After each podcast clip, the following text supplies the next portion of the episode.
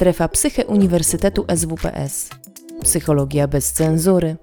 Więcej merytorycznej wiedzy psychologicznej znajdziesz na psycheswps.pl oraz w kanałach naszego projektu na YouTube i Spotify. Zapraszamy. Dzień dobry wszystkim, już tak oficjalnie. Bardzo się cieszę, że mogę rozpocząć drugi dzień Festiwalu Seksualności. Ja nazywam się Patrycja Bączek, jestem studentką drugiego roku psychologii na Uniwersytecie SWPS, a także członkinią koła naukowego seksuologii. Dzisiaj mam e, przyjemność poruszyć temat komunikacji w związku, a dokładniej jak rozmawiać o seksie z partnerką e, bądź partnerem. E, ten temat mam przyjemność poruszyć z Agnieszką Szerzyńską, która jest coachką intymności, edukatorką seksualności dla dorosłych, językoznawczynią, ekspertką od psycholingwistyki i komunikacji, współtworzy Instytut e, Pozytywnej Seksualności w Warszawie, a także jest autorką książek serii Warsztaty Intymności, które wiele z Was e, może znać. Jeśli nie, to serdecznie zachęcam e, do zapoznania się tych pozycji, ale to już może po naszej rozmowie. Cześć Agnieszko, bardzo Ci dziękuję, że zgodziłaś się na udział w naszym festiwalu. Cześć Patrycjo, bardzo Wam dziękuję za zaproszenie i dzień dobry wszystkim osobom, które nas oglądają, słuchają. Tak, dzień dobry wszystkim. Bardzo się cieszymy, że tak licznie się pojawiliście. Chciałam tylko przypomnieć, że na koniec będzie możliwość zadawania pytań, także zachęcamy do pisania komentarzy. No a teraz już przechodząc do naszej rozmowy, no to tak zacznę może trochę przekornie, bo czasami się słyszy, że o seksie się e, nie rozmawia, seks się uprawia. Co na ten temat sądzisz?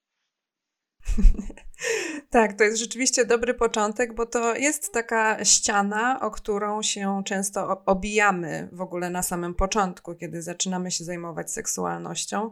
W jakiś sposób nas ten temat zaczyna interesować, to to jest taka pierwsza ściana, która mówi, tutaj w ogóle nie ma prawa się nic wyrazić. Nie?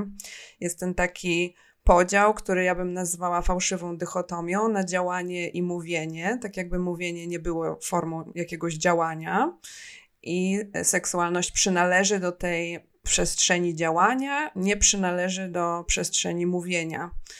Ja to czasami nazywam zmową milczenia, że dookoła seksualności funkcjonuje taka społeczna zmowa milczenia, i y, podczas gdy wiele osób mm, mówi mi o tym, że ma takie doświadczenie właśnie nierozmawiania o seksualności w sposób otwarty, taki codzienny, nienacechowany w jakiś konkretny sposób, mm, tak y, mi się wydaje, że do pewnego stopnia ta cisza, która wokół seksualności istnieje, ona też jest komunikatem o czymś. Nie? Cisza nie jest taką zupełną pustką informacyjną, tylko samo to, że nie wybieramy, żeby ten temat był żywy, w szczególności w tej e, publicznej sferze, mm, przekazujemy sobie nawzajem jakiegoś rodzaju komunikat tymże. Więc y, zgodzę się z Tobą, że to cały czas jest y, żywy standard. Natomiast też warto pamiętać o tym, że on się nie wziął skąd, znikąd, przepraszam, on się skądś wziął on ma, mia, miał jakiś swój sens. I ja to tak rozumiem, że mm, zakaz na ekspresji seksualności do pewnego stopnia był przez długi czas jednym z podstawowych sposobów prewencji przemocy.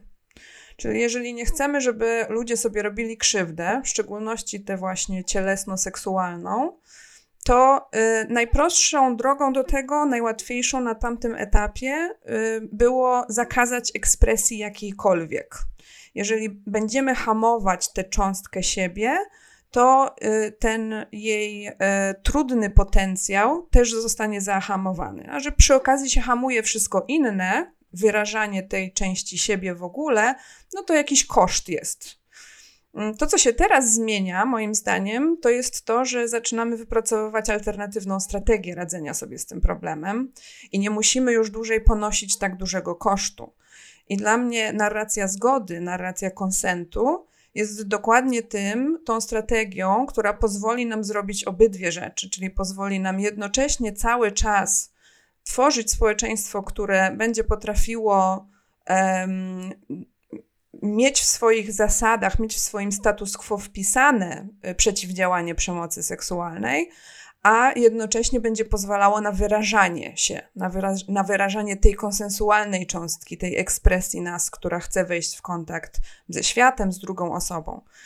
Więc e, wydaje mi się, że e, zgoda i narracja zgody jest do pewnego stopnia mm, alternatywą dla tej ciszy, właśnie. I no, mam wrażenie, że jest przed nami długa droga, ale że jesteśmy na tej drodze, nie? że już jakby te kroki robimy. I ja mam jakąś taką wewnętrzną nadzieję, jakiś taki optymizm w sobie pielęgnuję, że jak będziemy stawiać następne kroki, to dojdziemy do takiego stanu rzeczy, w którym będzie więcej mówienia niż niemówienia. No właśnie, tak. O seksualności. Także fajnie, że dzisiaj się widzimy i o tym właśnie rozmawiamy. E, no właśnie, no to jeszcze w ramach wstępu to dlaczego w ogóle warto podejmować e, ten temat w swoim związku? Dlaczego warto rozmawiać o seksie z partnerem i partnerką i dlaczego pra warto pracować nad tą komunikacją? Wiesz co, no ja to rozumiem tak, że przede wszystkim to, czy warto, każda osoba do pewnego stopnia musi sama zdecydować. Bo ja jestem całym sercem za tym, że warto, to jest moja wersja rzeczywistości, natomiast jednocześnie zdaję sobie sprawę, że to może być bardzo trudny projekt a doba ma 24 godziny, jest dużo różnych innych rzeczy do zrobienia. Ja nie mam takiego przekonania, że mm, czy w ogóle rozwój seksualny, czy zajmowanie się tym tematem, czy uczenie się komunikacji w, seksu, w, w życiu seksualnym powinno być zadaniem każdej jednostki na tej planecie. Natomiast z mojej perspektywy warto, mm, przede wszystkim dlatego, że ta seksualna nasza cząstka, ona jest jakimś elementem naszego ja, który istnieje w jakiejś sieci wszystkich tych cząstek, które gdzieś tam w naszym wnętrzu sobie się poruszają, mają jakieś ze sobą powiązania, jeśli chodzi o spełnianie naszych potrzeb, są różnymi strategiami bycia w świecie. E, I ta część nas ma zakaz ekspresji, jeżeli nie rozmawiamy. W momencie, w którym rozmawiamy, ja to rozumiem jako odrobinę stawanie się pełniejszą istotą w tej przestrzeni mówienia, w tej przestrzeni społecznej, w tej przestrzeni relacyjnej, interpersonalnej. Bo jeżeli seksualność mamy schowaną do kieszeni i nie wyrażamy siebie w tym obszarze, to do pewnego stopnia jesteśmy w jakiejś niepeł niepełni, w jakiegoś rodzaju takim właśnie zamieceniu pod dywan. Mm, a wejście w relacje i taka intymność rozumiana jak, jak właśnie takie, takie dopuszczanie drugiej osoby do, do siebie, do prawdy o sobie, mm, ona cierpi na tym, że jakiś kawałek nas jest tak permanentnie, całkowicie, zupełnie schowany. Więc to jest taki kawałek indywidualnej też ekspresji, nie? I, i czucia się jako właśnie taka osoba, która potrafi jako pełna istota ludzka wchodzić w relacje z innymi ludźmi. A drugi wątek jest taki, że um, może nam się wydawać, że w naszym życiu seksualnym, na przykład w, jakimś trwałej, w jakiejś trwałej relacji partnerskiej, nie rozmawiamy o seksie, dlatego że nikt nie potrzebuje. Nie? Nikt, nie, nikt nie ma poczucia, że warto, w takim sensie, że wszystko gra i jakoś tam sobie działa, nie ma potrzeby. I e, znowu, ja nie jestem za tym, żeby zaczynać coś, co się komuś nie wydaje przydatne. Natomiast warto mieć gdzieś tam z tyłu głowy taką świadomość, że to, że rzeczy są niewypowiedziane, sprawia, że my nie jesteśmy w stanie sprawdzić swojego założenia, czy wszystko jest w porządku. Znaczy, musimy uzbroić się w bardzo dużą ilość wiary w to, że wszystko jest w porządku, i dlatego nie rozmawiamy, nie musimy, nie warto, natomiast nie mamy tego jak sprawdzić. I ten gdzieś tam podskórny lęk, który może się kryć, bo jednak prawdopodobnie na jakimś poziomie zdajemy sobie sprawę z tego, że nasze założenia nie dają się sprawdzić bez rozmowy. On może gdzieś tam jakimiś pęknięciami nam się wylać, ta rozmowa się zacznie, ale wtedy to już prawdopodobnie będzie w takiej emocjonalności i w takim trudzie, że nie będzie to fajny początek rozmawiania o seksie na przykład. To są takie historie, które ja czasami słyszę od swoich klientów, klientek na przykład. Tak, ale to, tak, ale to nawet też chociażby ze świadomą zgodą, tak? No trzeba wypowiedzieć ją. A jak się ktoś potem mówi, no ale myślałam przecież, że ona się zgodziła albo on się zgodził. No myślałam, ale lepiej się upewnić, prawda? Chociaż właśnie nawet ten pozytywny feedback, też warto usłyszeć coś, coś, co jest fajnego czasami, prawda? Tak mi się wydaje chyba. To jest ogromnie niedoceniana rola Dokładnie. mówienia o seksualności, bo przecież ja często się spotykam z jakimś takim założeniem, że rozmawianie o seksualności e, jest po to, żeby rozwiązywać konflikty. Rozwiązywać konflikty potrzeb, jedno chce coś, drugie chce coś innego, żeby się dogadać i tak dalej. A rozmawianie o seksualności jest po to, żeby sobie mówić dobre no rzeczy. Też, albo nawet głównie bym powiedziała, jeżeli miałabym położyć jakiś fundament pod rozmawianie o seksualności, to to by było właśnie takie mówienie o seksualności nie po to, żeby ten seks uprawiać, w jakiś konkretny sposób, żeby coś dogadać, co my w tym seksie mamy robić, ale w ogóle takie takie, nawet może bym powiedziała, bezcelowe rozmawianie o seksualności, po prostu po to, żeby wypowiadać siebie, jakieś kawałki, które są dla nas ważne, albo sobie dywagować abstrakcyjnie o tym, tam jak to w tym serialu, co tam było w kulturze, albo coś tam innego, co ostatnio na jakichś społecznościowych mediach widzieliśmy. Dokładnie. Myślę, że to jest bardzo ważne to, co powiedziałaś, że warto też po prostu poruszać te dobre tematy, że coś jest okej, okay, że jest, coś jest fajne. No dobrze, ale mam teraz kolejne pytanie. Właśnie jak już coś jest, um, jak może to właśnie na przykład, taki mam, e, przechodząc e, jakby, mam wrażenie, że w języku polskim, i to też na pewno nie tylko ja, e, że w, mamy takich dużo wyrazów tych około seksualnych, które są takie nacechowane periorytetywnie. No i powiedzmy, że właśnie ja już wiem, co chciała powiedzieć, tak już, jak już właśnie wcześniej ustaliliśmy. Chciałabym zakomunikować jakąś potrzebę, no ale nie wiem, jak ją nazwać. I co wtedy zrobić? Wiesz co, to ten wątek językowy jest w ogóle dla mnie bardzo fascynujący. I pierwsza rzecz, z której warto sobie zdawać sprawę, to jest to, że e, ta, ta trójca, którą ja często słyszę, czyli że polski ma e, słowa na seksualność infantylne, medyczne albo wulgarne, to jest ta trójca, nie? To, to ta trójca ona nie mówi o tym, co język polski jest w stanie zrobić i wypowiedzieć, albo co my jesteśmy w stanie wypowiedzieć po polsku, tylko ta trójca mówi o tym, co do tej pory w większości było wypowiadane dookoła seksualności. Jeżeli już było coś wypowiadane, to to było w kontekście medycznym, w kontekście jakiegoś rodzaju albo e, śmichów, chichów infantylnych i takiego pomniejszania tego wątku, albo jakiegoś wulga wulgarnego, bardziej rubasznego podejścia do tego. Więc to, w jaki sposób język polski w tej chwili funkcjonuje, ten obszar, jak funkcjonuje w języku, mm, to nie jest stała cecha języka, tylko to jest wynik tego, jak go do tej pory używaliśmy. Więc zaczniemy języka inaczej używać, zaczną być słowa. I to jest super fajny i skomplikowany proces, w który teraz nie będę bardzo głęboko wchodzić, bo chcę odpowiedzieć na Twoje pytanie, czyli bardziej ze strony praktycznej. Nie? Jeżeli mamy takie poczucie, że brakuje nam słów, że nie wiadomo, jak, to, jak ten komunikat miałby wyglądać, no to mm, moją ulubioną metaforą tutaj jest to, żeby nie wymagać od siebie, żeby nagle zacząć płynnie mówić w obcym języku. Najpierw bierzemy zeszyt i zaczynamy tworzyć podstawowe zdania. No, trochę na tej samej zasadzie. Więc yy, bierze, bierzemy kartkę papieru i próbujemy zapisać to, co nam siedzi w głowie. Można do tego podejść na takiej zasadzie, że pierwsze podejście piszę wszystko, co mi przychodzi do głowy. Taki, jak to się mówi, strumień świadomości. I patrzę, co mi tam wyszło. To nie musi być ten jeszcze docelowy komunikat, to nie musi być to, co ja rzeczywiście docelowo chcę powiedzieć.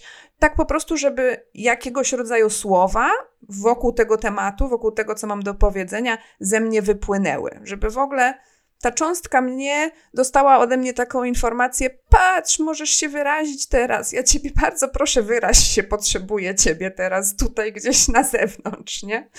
Więc to w pierwszej kolejności. I zapisywanie sobie rzeczy sprawia, że rzeczy stają się trochę bardziej realne, trochę bardziej też można je uporządkować, przyjrzeć im się, jakoś tak chwycić te słowa i zobaczyć, które mi się podobają, co mi fajnie brzmi, które najlepiej oddają to, co ja mam rzeczywiście do powiedzenia.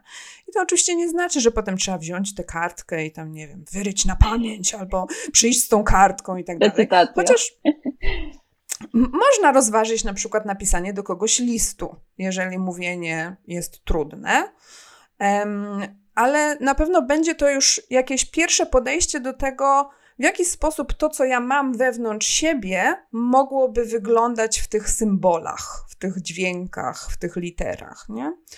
I wydaje mi się, że to jest taki pierwszy kawałek, który bym zaproponowała, jeżeli mamy takie właśnie poczucie, że nie wiemy, jak w języku odnaleźć te, te słowa, które by wyraziły to, co mamy do wyrażenia, bo one tam są i my je znamy, tylko kwestia jest w nabraniu doświadczenia po prostu i w takiej trochę wierze w siebie, że już mamy to jakieś doświadczenie, więc poradzimy sobie. Okej, okay, super, bardzo fajna wskazówka, także zachęcamy do brania notesów i później ćwiczenia, e, ale to po spotkaniu.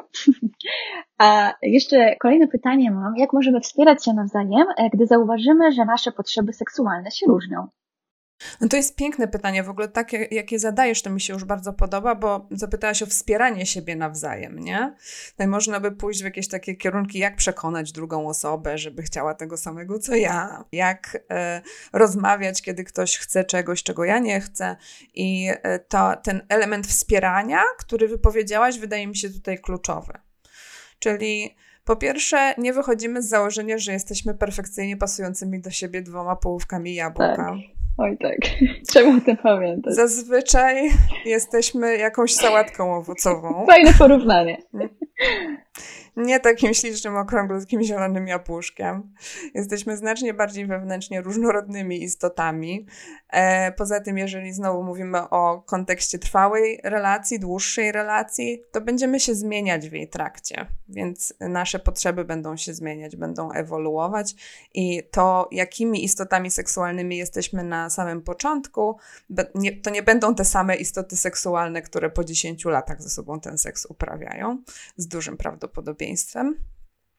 E, więc e, mm, moim takim głównym e, sposobem, kiedy para się do mnie zgłasza, która ma jakiegoś rodzaju właśnie trudność z dogadaniem czegoś w, tej, w tym obszarze, jedno ma w jakiś sposób, drugie ma jakoś inaczej, jest przede wszystkim pozwolić obydwu tym wersjom współistnieć w tej relacji.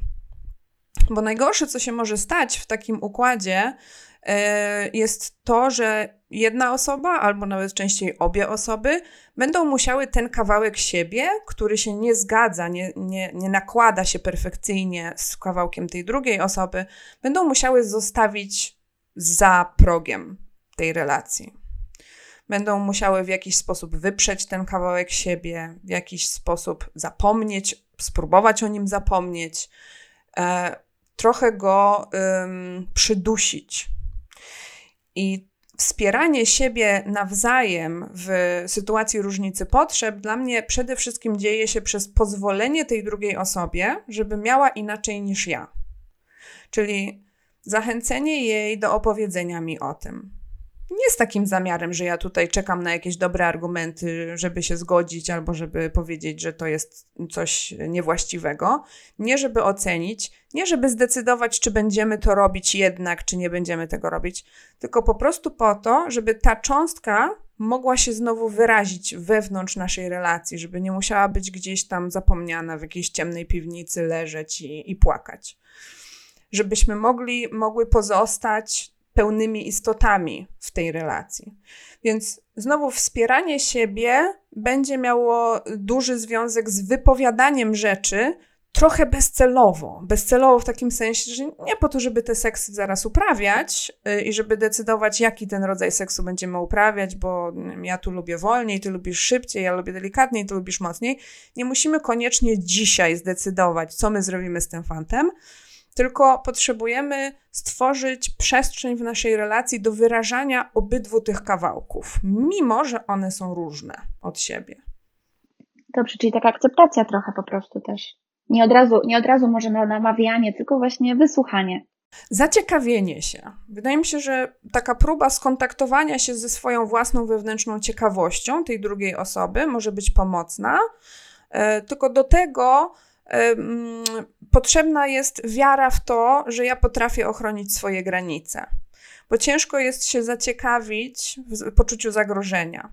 Więc kiedy moja osoba partnerska przychodzi, proponuje jakąś aktywność seksualną, na którą ja nie mam gotowości, żebym mogła się zaciekawić, muszę w pierwszej kolejności być przekonana o tym, że ja nie muszę tego robić.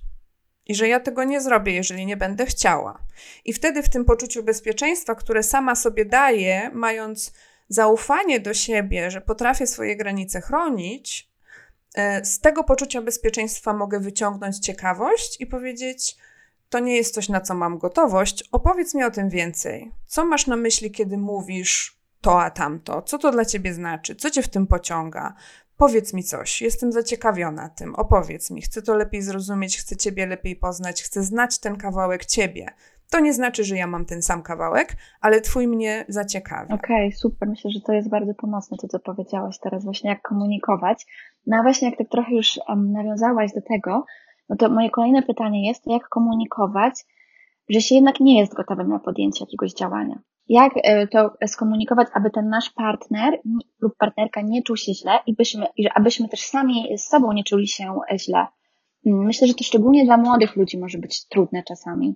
Okej, okay, to, to tutaj mam dwie ważne rzeczy, które bym chciała przekazać i zacznę trochę od końca, bo rzeczywiście to pytanie o odmawianie i o w ogóle mówienie, y, też wyrażanie swoich potrzeb, ono często w swojej drugiej części y, ma tak, żeby nie zranić, tak, żeby druga osoba nie była urażona, tak, żeby nikomu nie było przykro. I to są piękne cele, bardzo ludzkie cele, bo jest, wszyscy jesteśmy istotami, które z zasady starają się unikać cierpienia i generować y, i multiplikować szczęście. To jest świetna zasada.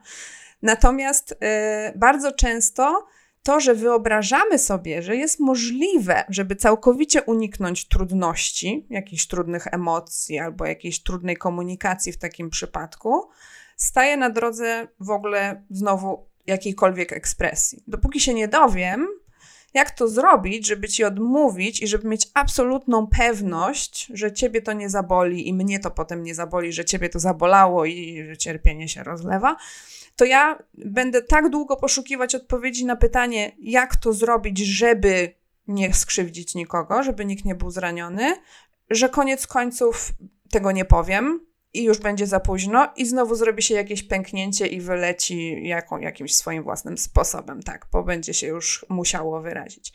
Więc pierwsza i podstawowa rzecz, żeby wyrażać siebie, szczególnie żeby odmawiać, potrzebujemy pozwolić sobie na to, że trudne emocje się pojawiają w naszym życiu, że one się mogą pojawić w naszej relacji i że one niekoniecznie muszą być zagrażające dla nas i dla naszej więzi. Bo z jednej strony to jest jak najbardziej słuszne założenie, że mówienie tak, zgadzanie się na różne rzeczy tworzy więź zaprosisz mnie do kina, ja mówię tak, idziemy do kina, nasza więź się pogłębia. Mówisz, że masz taki, a nie inny pogląd, ja się z nim zgadzam, mówię tak, nasza więź się pogłębia. Mm, kiedy znajdujemy pomiędzy sobą podobieństwa, to to jakoś w jakiś sposób przywołuje nam na myśl mm, to, że jesteśmy bliżej, jesteśmy w, jest po tej stronie tworzenia więzi. Mówienie nie, mówienie mam inaczej, możemy rozumieć jako oddalający od innych ludzi, bo to jest jedno z zadań oddalania nas od tych relacji, który, na które nie mamy gotowości, które nie są dla nas karmiące. Natomiast, jak zwykle, to nie jest podział równy na dwa z taką e, grubą czarną linią pomiędzy, czyli będziemy mieć relacje, w których bardzo dużo będzie nas łączyć z drugą osobą, a ona jednocześnie będzie się różnić i będziemy mówić tak wielu różnym rzeczom, które ona będzie proponować i ona będzie mówić tak nam, a jednocześnie na pewno będą takie sytuacje, w których jedno z nas powie nie. I relacja, która jest bezpieczna, która jest na tyle pojemna, żeby pomieścić różnorodność ludzką, ona będzie bezpieczna, kiedy by, by będziemy mówić nie, bo jednocześnie mówimy dużo tak, nie zapominamy o tym, nie tracimy tego z oczu, że jest pomiędzy nami to tak. E, a nie ma prawo istnieć, bo nasza więź nie jest zagrożona tym tymczasowym oddaleniem się od siebie.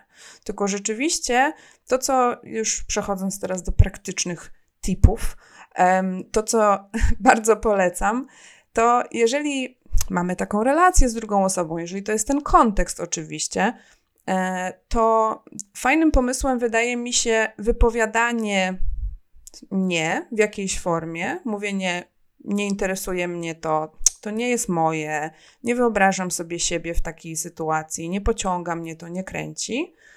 Stawianie tam przecinka I dopowiadanie czegoś, co będzie użyciem słów, żeby jednocześnie wyrazić więź. Bo ty mnie wyraziłam odrobinę jakiegoś oddalenia. Nie? No, już, no nie poradzę, nie oddala. To trochę oddaliłam. To teraz jakich słów mogę jednocześnie użyć, żeby z powrotem zasygnalizować, że ja się nie chcę oddalić? Ja chcę tylko. Że nie atakujemy tym nie kogoś. Nie atakujemy relacji, nie próbujemy jej zniszczyć, tylko próbujemy być w zgodzie ze sobą, a jednocześnie cały czas próbujemy współtworzyć. Więc nie kręci mnie to, jednocześnie bardzo chętnie Cię posłucham, co jest dla Ciebie w tym fajnego. E, trochę się tego boję, e, trochę mnie to przeraża. Nie wiem, nie wiem, mam teraz trochę trudność w środku, ale daj mi 5 minut i ja sobie chwilę ochłonę i potem może będę chciała, żebyś mi więcej o tym opowiedział, opowiedziała.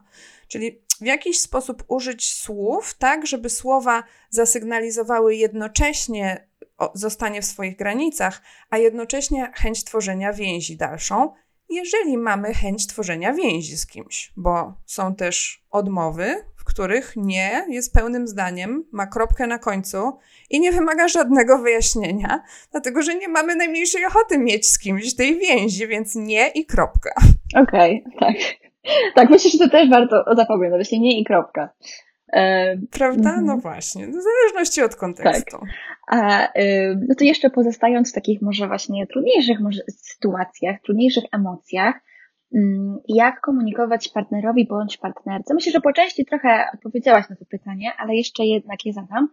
Jak komunikować partnerowi e, i partnerce, partnerce, gdy coś nam nie, gdy coś się nie podoba w naszym związku albo w naszym współżyciu, gdy coś nam nie odpowiada? Może jak akceptować właśnie te trudne emocje, które pojawiają się często też w nas samych. Właśnie nawet z, mm, z chęcią powiedzenia czegoś takiego. Myślę, że to czasami jest trudne dla właśnie myślę też, młodych ludzi. Powiedzenie tej właśnie, że coś nam się nie podoba. Tak, to na pewno może być trudne właśnie w szczególności w bliskiej relacji, gdzie wiemy, że to nie pozostanie bez wpływu na drugą osobę. Wiemy, że to będzie miało konsekwencję swoją. I to znowu wracamy, zobacz właśnie do tego, czy czy ja jako istota ludzka mam w sobie przestrzeń, mam w sobie miejsce na te trudne kawałki? Czy ja sobie przyzwalam czasem, żeby być zraniona tym, co ktoś do mnie powiedział? I czy ja pozwalam innym ludziom być zranionymi wtedy, kiedy ja coś mówię? Czy to jest coś, do czego ja sobie daję prawo, daję sobie prawo, żeby to był element mojego życia, bo jest ludzki i staram się go minimalizować, staram się jak najmniej tego zranienia generować w swoim życiu i sobie i innym. Ale kiedy ono już się zdarza, to jestem w stanie je unieść. Jestem w stanie się zatrzymać, wziąć głęboki oddech i powiedzieć: oh, Wolałabym, żeby to się nie działo, ale to się dzieje, nie oddzieje się, przejdziemy przez to wyjdziemy z tego tunelu. Tak, no tak jak w życiu, właśnie tak jak mówisz, że to nie, te, te, te trudne emocje nie pojawiają się tylko w takich rozmowach, no pojawiają się w życiu, więc myślę, że to jest taka praca, no właśnie, na całe życie tak naprawdę chyba. Tak, i, i te same mechanizmy, wydaje mi się, działają w obszarze seksualności, co we wszystkich innych obszarach naszych bliskich relacji, ale chyba w ogóle interpersonalnych relacji, e, jak, jak, jakichkolwiek e, związków, które mamy z innymi ludźmi. Być może ten obszar seksualności, on. Um, mam czasem takie wrażenie, że tam jest trudniej schować różne rzeczy. Że on jest właśnie na tyle wrażliwy, na tyle tam jest dużo tego miękkiego brzuszka, a jednocześnie na tyle mało okazji, żeby sobie poćwiczyć i żeby się wyrażać, że to, to jest w pewnym stopniu trochę i obcy język i możemy się czuć jakoś, nie wiem, średnio zaawansowani na przykład w tym całym wyrażaniu, e, a nie w jakiejś takiej natywnej płynności rodowitej, nie? tak, no właśnie, no to z czasem chyba po prostu to się zmieni. Właśnie no to, to, to, to wymaga to po prostu pracy. Wiesz, to wymaga pracy, zgodzę się, aczkolwiek tyle razy prowadziłam trzygodzinny warsztat, podczas którego na samym początku ileś osób w grupie wypowiadało, że, że trochę, że się długo zbierało, żeby przyjść, że to jest pierwszy taki warsztat, że mają jakąś nerwowość, że nie wiedzą, czy będą bardzo aktywnie uczestniczyć, bo, bo nie wiedzą, czy, czy w ogóle to jest to na, to, na co mają gotowość. Ja zawsze zapewniam, że na moich warsztatach w ogóle nie trzeba uczestniczyć, bo chodzi o to, żeby właśnie być, na tyle się wyrażać, na ile akurat mamy gotowość się wyrażać, a nie się przymuszać nagle. Natomiast w ciągu tych trzech godzin potrafi się zadziać magia, w której ludzie na koniec takiego wieczoru mówią, jak to się stało, że to było o tyle łatwiejsze niż mi się wydawało. Jak to jest w ogóle możliwe? Tak, wydaje mi się, że czasami my ludzie mamy taką tendencję do po prostu rozmyślania, zamiast po prostu podjęcia kroku i powiedzenia tego pierwszego słowa. Więc myślę, że to też może być tak po prostu, że czasami po prostu trzeba powiedzieć spróbować, zacząć. Ja mam bardzo dużą wiarę w to, że ludzie potrafią mówić o seksualności, potrafią się wyrażać i potrafią to robić w sposób, który jest piękny i niezagrażający, znacznie częściej niż im się okay, wydaje. No dobrze, to jest, to jest takie pocieszające bardzo. Nie zmyślam, naprawdę. Wierzę ci. Um, a teraz kolejne pytanie. E, jak rozmawiać o posiadanym doświadczeniu? Seksualnym bez poczucia zazdrości i czy w ogóle tak się da, jeszcze pozostając w tych emocjach. Tak, to już ten ostatni kawałek pytania, który dodała, to już jest odpowiedź. Czyli wracamy do tego, że e, Zazdrość nie jest emocją, e, która po pierwsze, którą, e, którą jesteśmy w stanie sobie wybić z głowy, a po drugie taką, której warto się pozbywać, bo wszystkie trudne emocje są po coś. Wszystkie emocje są jakimiś komunikatami o naszych potrzebach. I warto się zastanowić nad tym, jeżeli wyobrażam sobie, że chciałabym coś wiedzieć na temat przeszłości seksualnej mojej osoby partnerskiej, ale wyobrażam sobie, że to będzie trudny dla mnie temat, że ja będę czuła zazdrość, albo że moja druga osoba będzie ją czuła, to przede wszystkim znowu zatrzymać się na chwilę i zastanowić się, o czym ta zazdrość mnie informuje? Co ona mi próbuje Co mi samej przekazać? próbuje powiedzieć ta zazdrość? Tak jest. Albo spróbować sobie trochę pofantazjować o tym, co tej drugiej osobie może się dziać w środku, że ona w jakiś sposób już na przykład wyraziła jakiegoś rodzaju zazdrość. Mamy jakiś taki um, komunikat od niej, że ta zazdrość tam istnieje. Co, co ta zazdrość próbuje nam dobrego Czyli dać? Czyli zastopować i przyjrzeć się najpierw przyjrzeć się najpierw trochę po to, żeby nie wpaść w spiralę tych trudnych emocji, bo jak już wpadniemy w spiralę trudnych emocji, to przyglądanie się im y, z jakiegokolwiek rodzaju dystansem będzie znacznie utrudnione.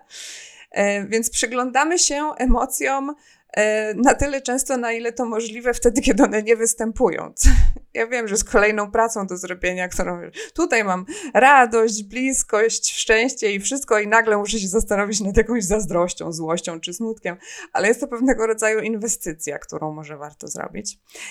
Więc to tak e, bardziej ogólnie o trudnych emocjach i o zazdrości nie próbujemy się pozbywać zazdrości. Im bardziej zazwyczaj się próbujemy pozbywać jakiejś trudnej emocji i próbujemy ją właśnie gdzieś tam zepchnąć i wybić ją sobie z głowy, tym bardziej ona będzie nam się dobijać do drzwi.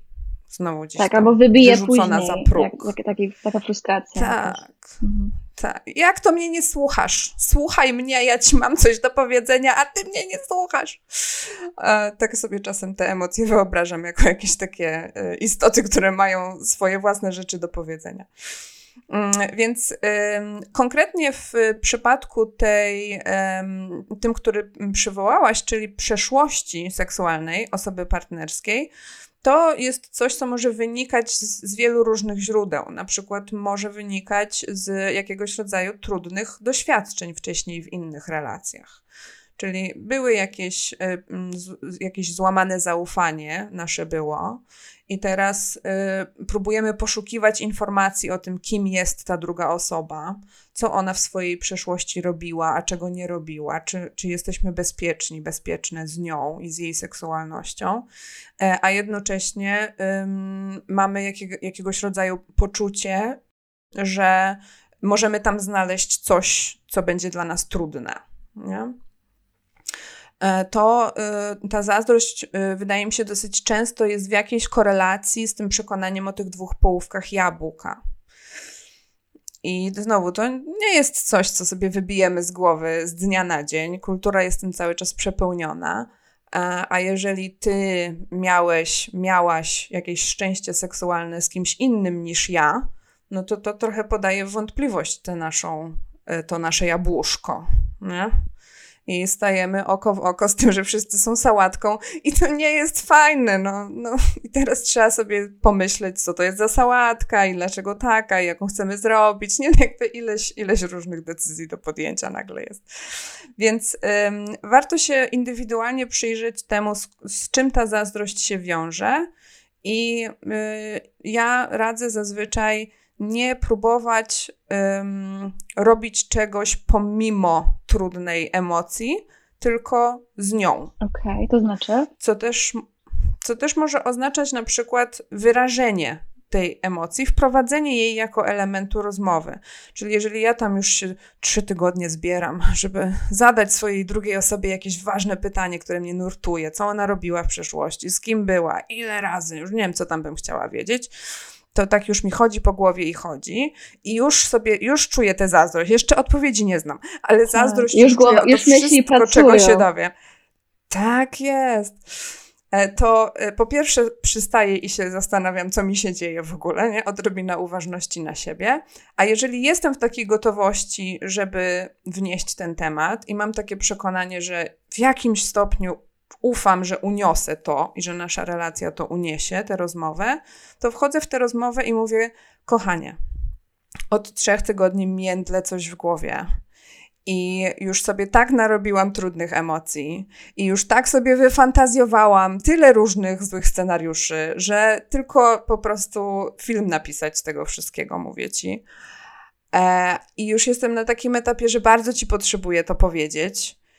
I bardzo bym się chciała dowiedzieć, co ty w przeszłości, to, to i tamto. Zadaję swoje pytania, dlatego że zależy mi na tym, żeby poznać ciebie od tej i tej strony, i to ma dla mnie takie, a nie inne znaczenie, czyli skąd się w ogóle bierze u mnie potrzeba dowiedzenia się takich rzeczy.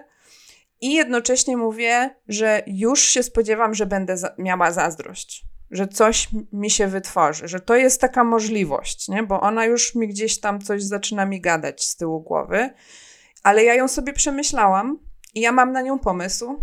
I ja chyba wiem, o co mi chodzi z nią, mam jakieś swoje podejrzenia, więc ja ją sobie będę ogarniać. A jak ty mi możesz pomóc w tym, i tak wiesz, powoli iść, powoli w tej rozmowie, to, to jakoś sobie poradzę. I czy to w ogóle jest coś, na co ty dzisiaj masz czas, energię i ochotę, nie? E, z takim e, też, z gwiazdką na to, że druga osoba ma prawo dzielić się tym, na co jest gotowa. Tak jak my możemy mieć różne poziomy gotowości, żeby zadawać pytania, i samo zadanie pytania jest dla nas trudne, dla drugiej osoby może być też trudne odpowiadanie na te pytania. Więc czas, czas i jeszcze raz czas. Dajemy sobie czas. Super, nie no, bardzo Ci dziękuję. Podałaś takie konkretne narzędzie do zaczęcia takiej rozmowy i też właśnie przyjrzenia się sobie, co to mi mówi, prawda? Ta zazdrość Dzięki. No to jeszcze ostatnie pytanie, e, a później już przejdziemy do pytań od e, słuchaczy. To jaki jest częsty problem, z którym zgłaszają się do Ciebie klienci? Jaki jest taki najczęstszy? Wiesz co, wydaje mi się, że taka rzecz, która się cały czas przeplata i ona czasami jest jakąś taką główną kwestią, a czasami jakoś współistnieje, współ, współistnieje z różnymi innymi, to jest to, że nie ma czasu na seks nie ma czasu, może ta sobota, ale też nie zawsze, bo albo trzeba odespać, albo ze znajomymi się człowieku mówił, albo gdzieś wyjeżdżamy. I mam wrażenie, że wiele, wiele par, które do mnie przychodzi, na jakimś etapie wnosi taką kwestię, że nie ma, nie ma mm, takiego poczucia, żeby y, seks sam znajdował sobie jakieś miejsce w naszym życiu. Kiedyś to się działo, pewnie na początku relacji. Seks sam sobie znajdował miejsce w naszym życiu. O, wtedy miał funkcję tak, więziotwórczą, inne emocje nie? też czasami. Tak jest. I tam ta cała burza hormonów, mieszanka koktajl. Natomiast y, to na jakimś etapie y, trwałej relacji, dłuższej relacji zazwyczaj przechodzi w jakiś stan lekkiego uspokojenia.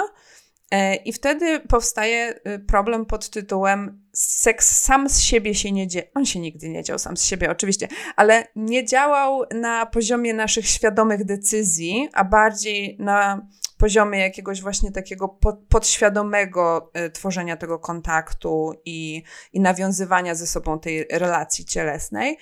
A teraz nagle jest potrzebny wysiłek i świadomość, żeby się zająć tym tematem.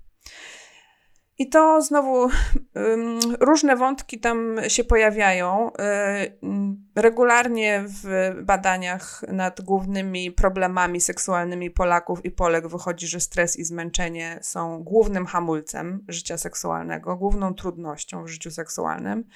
Więc e, po prostu jesteśmy permanentnie przemęczeni i w stresie, a seksualność no, owszem, czasami może działać jako rozładowywanie stresu, ale jednak woli e, mieć dowolność, swobodę e, i nie być pod presją czasu, na przykład.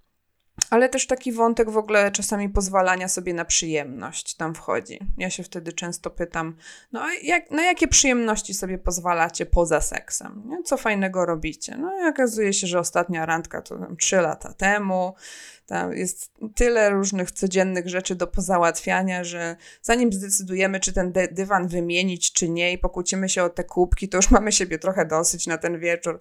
I jakieś takie różne kawałki, które e, sprawiają, że w ogóle odczuwanie, doświadczanie razem przyjemności nie jest czymś, co jest w standardzie.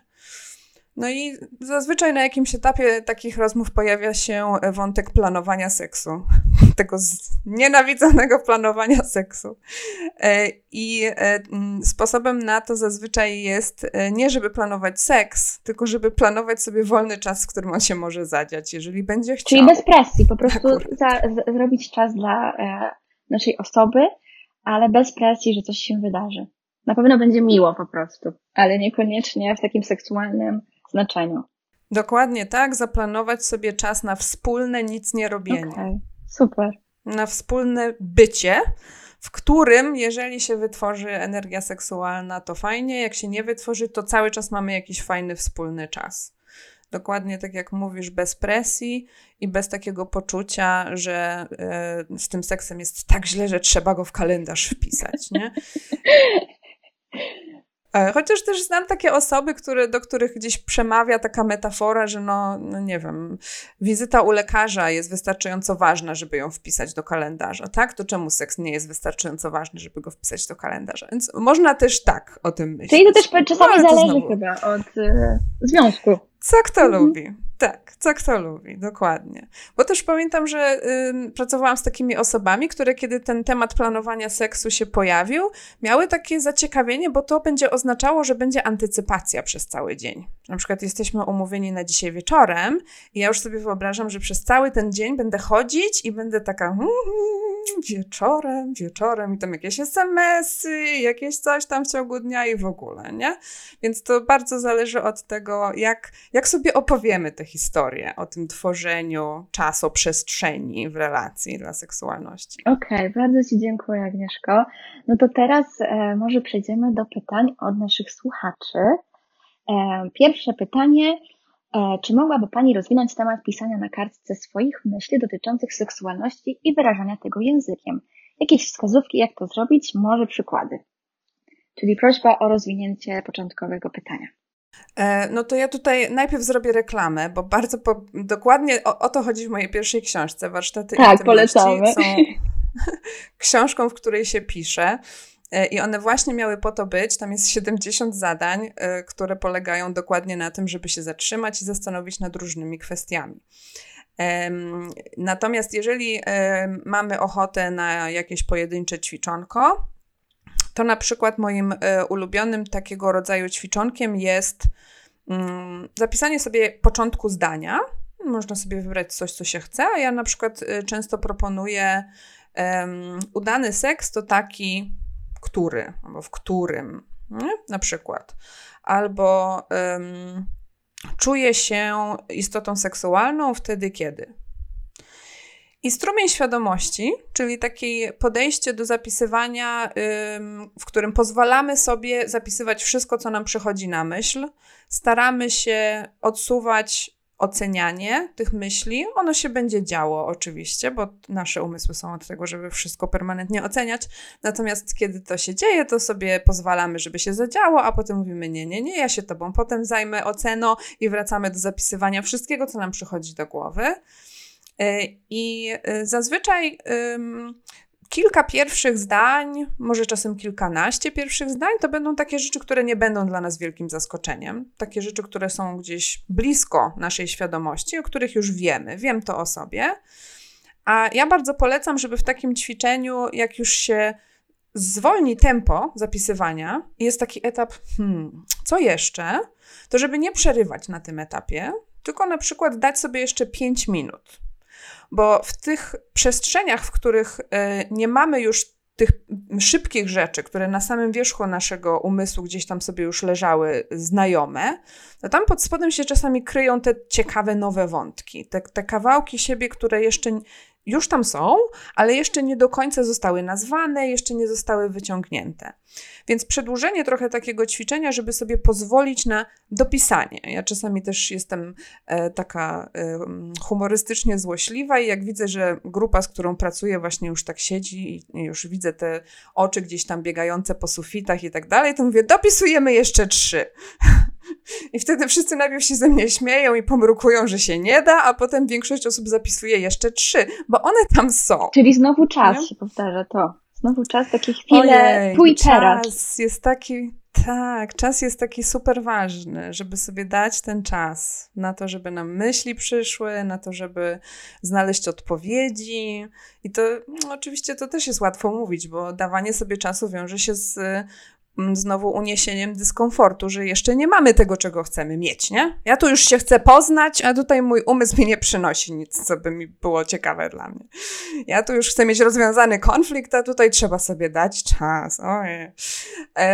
No więc znowu, jeżeli mamy e, taką, takie przyzwolenie w sobie, żeby trochę z tym dyskomfortem sobie pobyć i poradzić, to e, czas potrafi piękne rzeczy tak, robić. Znowu ta akceptacja też tych trudnych emocji. One są po prostu, są, są normalne, trzeba je zaakceptować.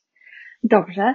Kolejne pytanie to jak przezwyciężać wstyd odnośnie rozmów na temat seksu? Tu chyba chodzi może nawet, tak, no nie wiem.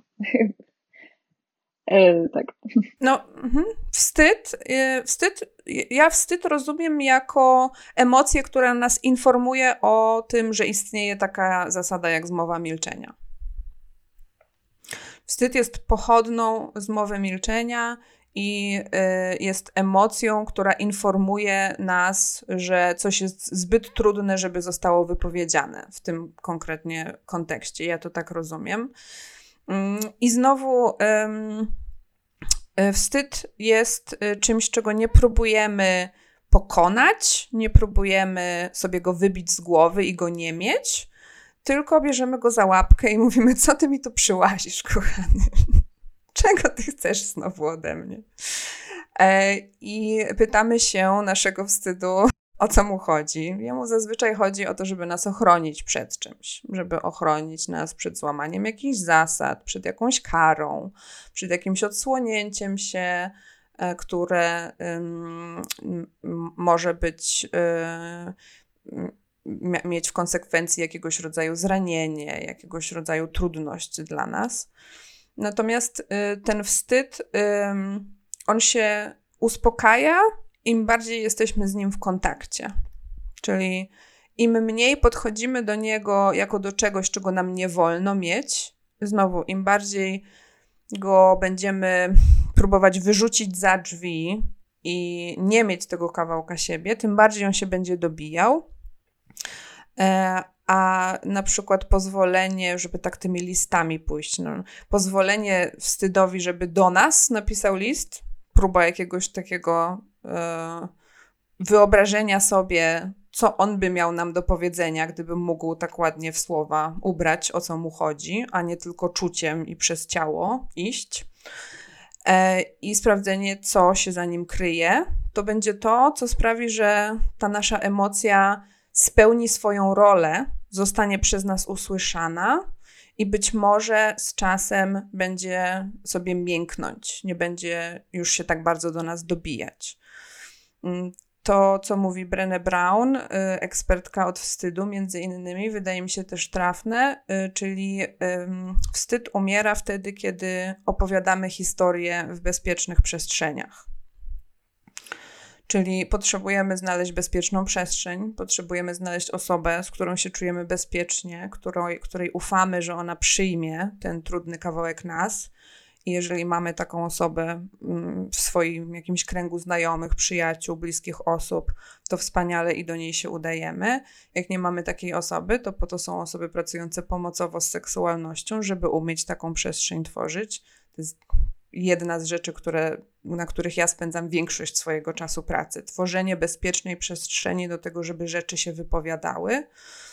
Mm, I wypowiadamy na tyle, na ile mamy gotowość, to, co jest trudne, to, co jest tym punktem wstydu. E, I im bardziej wypowiadamy, tym bardziej się okazuje, że żadna kara na nas nie spada e, i że możemy wypowiadać i być w poczuciu bezpieczeństwa. W ogromnej większości przypadków tak się dzieje. Super, dziękuję Ci bardzo, Agnieszko. To ostatnie pytanie. Mm, jak zaakceptować myśl, że właśnie osoba partnerska odbierze źle, będzie jej smutno, bardzo się zestresuje tym, że mi coś jest nie okej. Okay. Jak zadbać o siebie przy tym wszystkim, jednocześnie dbając o partnera, partnerkę? Mm, jakie to piękne pytanie w ogóle, jak zadbać o siebie, wspaniale. Jak już tak zadajemy pytanie, to już jest część roboty zrobiona, powiedziałabym. To do tego wszystkiego, co już powiedziałam, y, będę dodawać, więc jedna rzecz to jest pozwolenie, pozwolenie drugiej osobie na to, y, żeby miała jakieś swoje trudne emocje. E, dla mnie to jest trochę kwestia Mm, może dwie rzeczy. Jedna jeszcze taka trochę bardziej z, z teorii i właśnie z pracy z, z, relacją ze sobą. Jedna rzecz to do zastanowienia się to jest, czy ja mam w sobie taką gotowość, żeby się skonfrontować z tym kawałkiem siebie, który potrafi krzywdzić innych ludzi. Ja to czasem nazywam cieniem, można sobie znaleźć na to jakąś inną swoją metaforę. I to jest zazwyczaj kawałek nas, którego bardzo nie chcemy mieć i znowu, to jest świetne założenie, żeby go nie mieć, czyli żeby nie krzywdzić się nawzajem. Super założenie. Ale yy, jeżeli zdarzy mi się, nie wiem, coś wkładam na jakąś wysoką półkę, zachwieję się, spadnę łokciem w ucho, dam swojej osobie partnerskiej. Nie chciałam, a skrzywdziłam. Mamy jakby nasze istnienie na świecie ma te konsekwencje, że czasami to nasze istnienie w świecie sprawia komuś jakiegoś rodzaju przykrość. Jeżeli to się może wydarzyć nieintencjonalnie na tym poziomie fizycznym, może się też wydarzyć na poziomie emocjonalnym. Zazwyczaj na ten fizyczny jakoś tam sobie przyzwalamy. No, nie chciałam, zdarzyło się emocjonalny ból, y, jakby te same zasady się do niego stosują. Czyli nie chciałam, zrobiłam wszystko, co mogłam, żeby wygenerować jak najmniej trudności. Mimo tego jakaś trudność z tego wynikła dla drugiej osoby. I teraz pytanie do siebie: czy ja nadal mogę się uważać za wartościową istotę ludzką w tym momencie, kiedy ktoś jest zraniony, w jakiejś konsekwencji czegoś, co ja nieintencjonalnie zrobiłam, powiedziałam. Czy ja nadal mogę wierzyć w to, że jestem dobra i jednocześnie mieć ten kawałek cienia w sobie? Czy ja sobie pozwalam pozostać w swoim poczuciu bezpieczeństwa sama ze sobą? Jestem ok i jednocześnie wyszedł mi ten cień i komuś coś zrobił? Czy ja mam pomysł na to, jak to ogarnąć, jak się tym zająć, jak wesprzeć tę osobę, czy mam taką gotowość, żeby usłyszeć, czego ona teraz ode mnie potrzebuje. Jeżeli potrzebuje teraz być sama, czy ja mam gotowość usłyszeć, że ona potrzebuje być sama.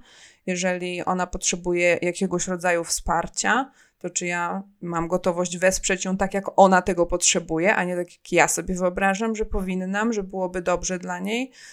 Czyli takie ugruntowanie, osadzenie w sobie e, i pozwolenie sobie na istnienie w tym świecie, w całej swojej złożoności i z tymi trudnymi kawałkami też, będzie mi ułatwiało uniesienie tej sytuacji, w której mój cień wyjdzie i komuś ten łokieć w to ucho gdzieś tam włożę. Nie? I to jest ten kawałek taki bardziej do pracy właśnie w, re, w relacji ze sobą.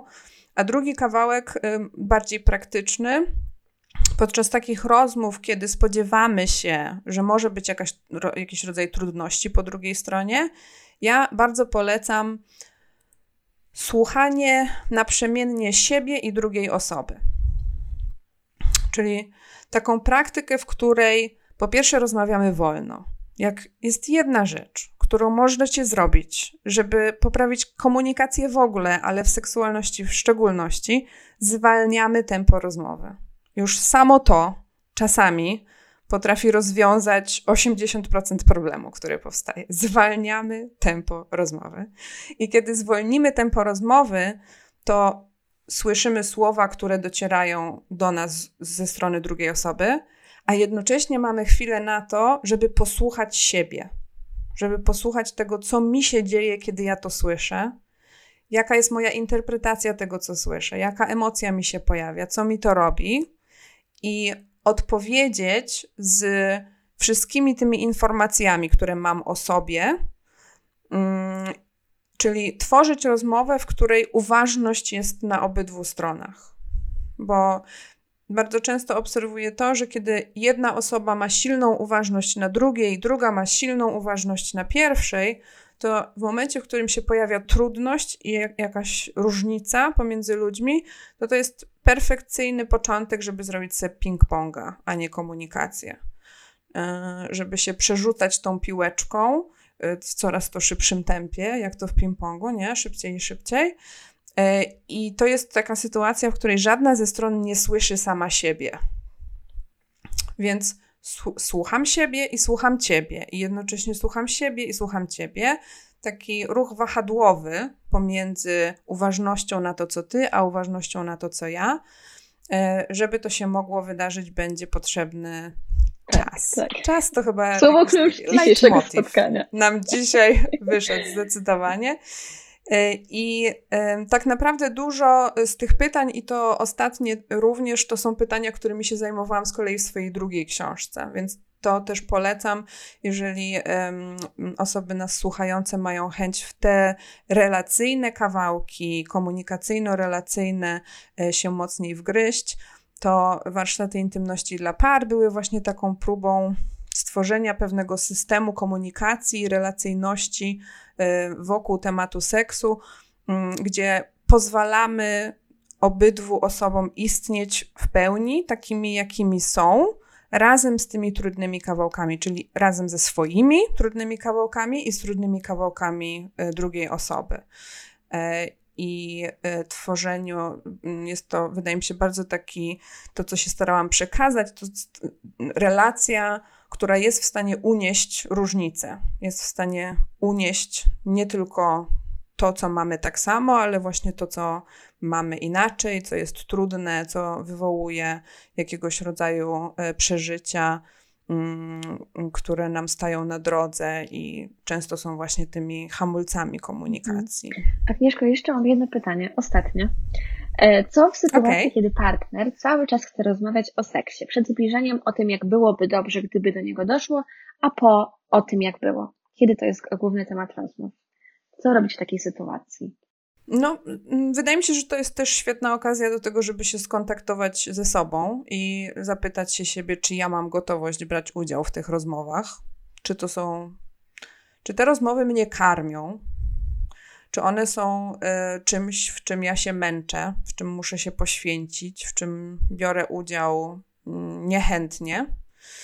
Y, I jeżeli znajdziemy mm, odpowiedź e, w stylu wolałabym tych rozmów, wolałbym tych rozmów tyle nie prowadzić, wolałabym, żeby tego było mniej, żeby to było rzadziej, albo żeby to było inaczej, albo kiedy indziej, to znowu stosujemy wszystkie metody od początku. Bierzemy kartkę papieru, zapisujemy, co chcemy powiedzieć, wysyłamy list, mówimy: Kochanie, jest taka sprawa, te rozmowy, które prowadzimy. E, ja bym chciała, chciał, żeby to było trochę inaczej, czy możemy o tym porozmawiać. Mm, wydaje mi się, że dla mnie by było super, gdybyśmy o tym rozmawiali wtedy, a wtedy, a nie wtedy, a wtedy. Ta różnica dla mnie polega na tym, że w tym przypadku odczuwam jakiegoś rodzaju presję, albo zaczyna mi to jakoś tak rutynowo być, a ja nie chcę z tobą mieć rutyny, jakoś potrzebuję jakiejś nowości, różnorodności przekazać drugiej osobie nie tylko to, co mi się nie podoba, ale też to, czego chcę, jakąś wersję rzeczywistości, która sobie wyobrażam, że byłaby lepsza, a jednocześnie cały czas bierze pod uwagę potrzeby drugiej osoby. E, I przekazać e, nie tylko aktywności, nie tylko nie wiem, czas rozmowy, e, moment rozmowy, ale też moje potrzeby. Czyli skąd się bierze we mnie to, że w ogóle chcę, żeby coś było inaczej, właśnie. Czy to jest potrzeba nowości, czy to jest potrzeba jakiegoś, jakiejś swobody i wolności, bo chcę sobie tej presji jakoś ją usunąć ze, ze swojego pola, ze swojej głowy. Co tam się kryje za tym?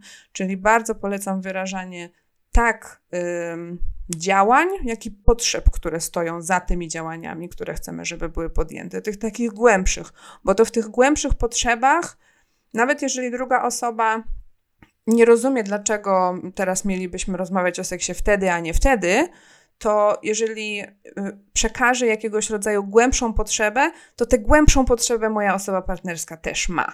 I będzie jej trochę łatwiej zrozumieć mnie, bo znajdziemy jakieś wspólne tak, znajdziemy tę przestrzeń być może, w której mamy podobne ludzkie doświadczenia, że y, nie, nie lubimy codziennie o 17.25 robić dokładnie tego samego e, przez ileś, ileś czasu, rutynowo, nie? Na przykład. Dobrze. Słuchaj, Agnieszko, bardzo Ci dziękuję, bo myślę, że dałaś nam dużo takich praktycznych narzędzi i praktycznych informacji. E, wybrzmiało tutaj, wybrzmiało tutaj parę słów jak czas, akceptacja trudnych emocji i znalezienie notesika po zajęciach, znaczy po naszym spotkaniu, e, po naszym festiwalu. Koniecznie. Dziękuję Ci bardzo. Dzięki, do zobaczenia. Dzięki, pa pa.